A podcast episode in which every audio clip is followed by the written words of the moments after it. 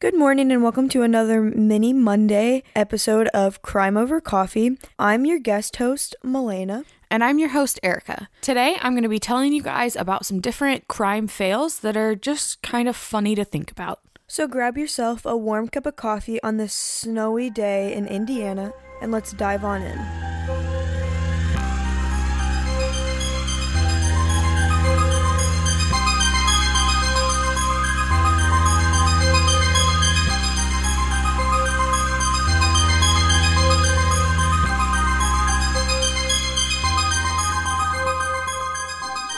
First funny crime fail I'm going to tell you about is Alberta Saavedra Lopez. And he was in Arizona and he had been accused of stealing over $5,000 from his job between July and September of 2016. As soon as he had been reported to authorities, he quit his job and moved to Phoenix, Arizona.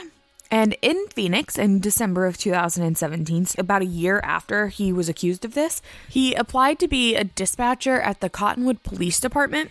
And police saw the application come through and they're like, wait a minute, this guy has a warrant out for his arrest. So they're like, we're going to bring him in and say, come in for an interview. So they invite him in for an interview. And when he comes in for this interview at the police station, they arrest him on site. Does he not realize that if he has a warrant out for his arrest, that it's not just one policeman that knows that, it's it's all of them? Apparently he didn't, but I bet he does now. The next story I'm going to tell you is about a Polish author named Krystian Bala. And in 2003, he wrote a crime novel called Amok. And it quickly became a bestseller. Everybody was buying this book. And it ended up receiving a lot of publicity. So naturally, lots of different people found the book. And some of the people that found this book that he wrote were police officers. And they kind of heard about this book and they kind of started to look into it. And they realized that the book seemed really familiar, especially the murder that the main character commits in this book. The description of the murder itself was very, very similar to what they knew about an unsolved case that they had been investigating for years. And the murder that it was very similar to was that of a businessman whose body was found in a river. Police decided to keep digging and looking into the book and the author, Krystian, and they found that the victim, and I believe it's pronounced Darius, was believed to have been seeing Krystian's ex wife. So now it showed that Krystian knew him. And then further research showed that Krystian was actually the last person to see Darius alive. And the murder that was described in the book was almost play by play of exactly what would have happened to Darius. And the main character, Chris, sounded exactly like Krystian. There's that saying that says don't kiss and tell. In this situation, I think it's don't murder and tell because you're gonna get caught. I'm all for all these murderers telling. I think they should keep doing it, but on their end, they probably wish that they wouldn't. Police were actually able to arrest Krystian, and he was charged with 25 years in prison for the murder of Darius. You'd think if he was smart enough to get away with a murder and have that case kind of be unsolved for a little bit, that he'd be smart enough to not write a book about it. I don't question the intelligence of criminals. I'm pretty sure it's low most of the time. So, but on that same page, I got another story for you. This man's name is James Washington.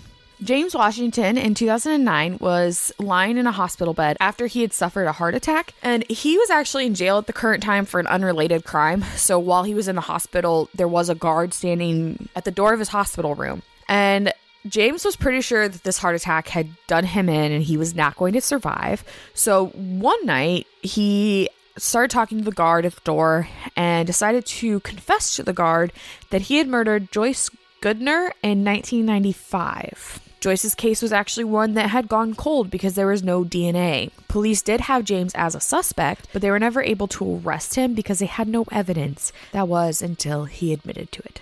And then he survived the heart attack and was convicted for first degree murder in 2012 and got like 50 years for this murder. Why would you admit to a murder? I mean, it's good that that he's in in jail now, but I don't know why you'd admit to it in the first place. I think he just got a little cocky and he was like, I want everybody to know that it was me. And since I'm dying anyways, might as well tell them now because I they can't do anything if I'm dead. And then he lived, which was great. Good thing he's not dead. This one I found a little sad but funny. It depends on where your sense of humor is, I guess. So, five teens were going around in Silver Springs, Florida, and they were breaking into some homes. And one of the homes that they broke into belonged to a woman. And while they were looking for jewelry to steal, they stumbled across two jars of a powder like substance. And they were super excited and were like, We just found cocaine or heroin or something. And they were like, Let's go home and do drugs. So they got home and they started snorting it. Shortly after, and I'm not sure how, but shortly after, they realized that what they were snorting was not cocaine or heroin, but it was in fact the ashes of the woman's dead husband. And they had taken two urns, the one belonging to her husband and the other belonging to the woman's dead dogs. I would like to call that karma. Yeah, I'm not. like I said, it depends on your sense of humor because I feel bad for the lady because once they realized what they were doing, they were like, we need to. One of the kids said, let's return it. And the other ones were like, no, our fingerprints are all over it. So they threw it into a lake. So police had to, were searching the lake to see if they could find it. I couldn't find whether or not they ever found the ashes. I don't know if they dumped the ashes out or if they just threw the whole urn in because if they, I don't know. So they were actually arrested. They were caught. They were arrested for burglary and, and many other things. The mystery has been solved. Here at Crime Over Coffee, our go to caffeinated beverage for every episode is Fire Department Coffee. And you can get some as well and save 15% with our exclusive coupon code CRIMEPOD15. Owned and operated by firefighters and veterans, 10% of all their proceeds go directly to helping sick and injured first responders. And with an incredible range of flavors and caffeine strength, it's a company that all of us can easily support. So please go to firedeptcoffee.com and use our coupon code CRIMEPOD15 to support us, support them, help first responders, and get some incredibly tasty coffee along the way. This one is probably my second favorite that I'm going to tell you. So, in Bithlo, Florida, a man named Craig Allen Aylesworth got into a big argument with his neighbor, and he decided that he was going to settle the argument by making a Molotov cocktail and throwing it into his neighbor's trailer. So, for those of you that don't know, a Molotov cocktail is a firebomb that you can make at home, basically. And it's a glass bottle that is filled with flammable liquid and then a cloth soaked with fuel sticking out of the neck so that when you light the cloth on fire and then throw the bottle, it's like a kind of almost like a bomb, but it, the fuel spreads and it starts like a big fire. So he threw the Molotov cocktail at his neighbor's trailer, but the wind shifted.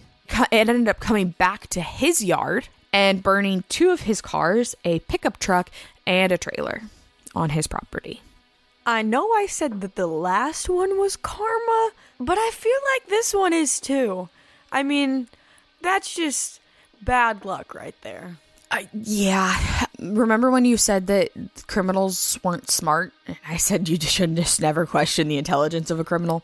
This is what I'm talking about. They don't always truly think things through.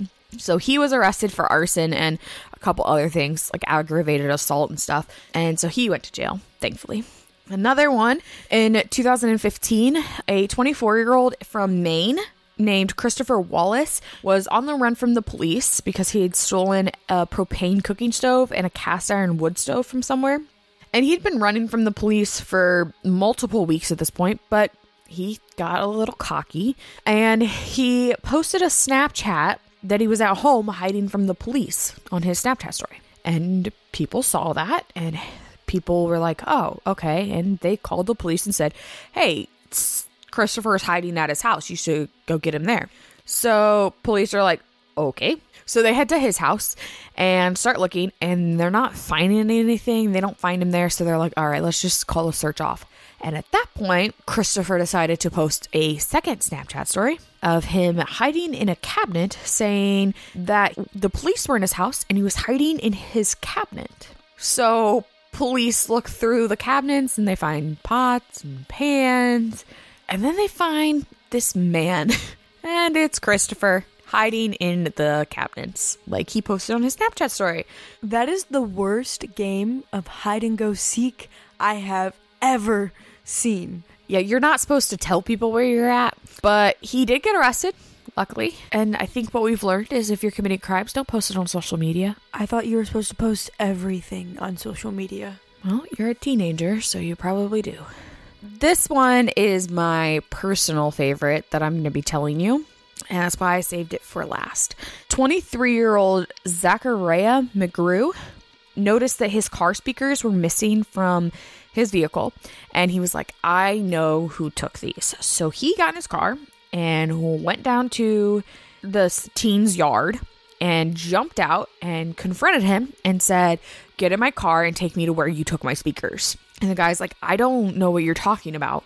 He was like, I'm not getting in your car with you. I don't I don't even know you. Like what's going on? And Zachariah decided to take it a step further and reached into his waistband and pulled out a handgun. So the teenager, obviously terrified, took off in a sprint, started running, and Zachariah tried shooting him. So he fired two shots, both of them missing.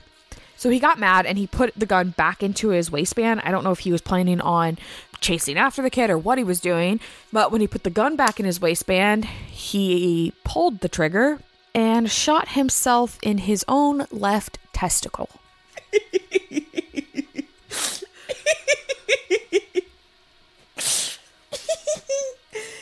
Oh, that's so bad. And on top of that, he obviously flinched because that injured him. It, it hurt. And when he flinched, he pulled the trigger again and shot himself in his left calf. I know you can't see my face right now, but my jaw just touched the floor. That is so bad and so unlucky. And why bring a gun to uh, I don't I don't know. So he was arrested and charged with aggravated assault, and he did plead guilty, which I think kind of have to.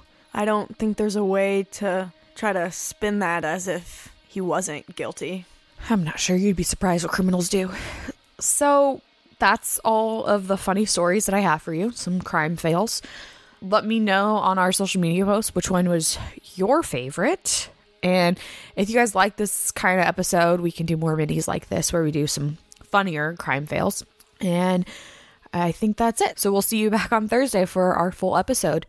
Thanks for listening to this week's episode of Crime Over Coffee. You can find us on Instagram at Crime Over Coffee or on Facebook at Crime Over Coffee Podcast, where all of our photo and video content for each episode can be found. You can also email us your thoughts and case suggestions at crimeovercoffeepod at outlook.com. Also, all of our sources can be found in the show notes of each episode. If you would like, you can support us by going to anchor.fm slash crimeovercoffee. Donations are greatly appreciated and assist in making the podcast possible. Other ways to support us include recommending us to friends and family, giving us a five star review on Apple Podcasts, and subscribing to us on your favorite podcast listening medium.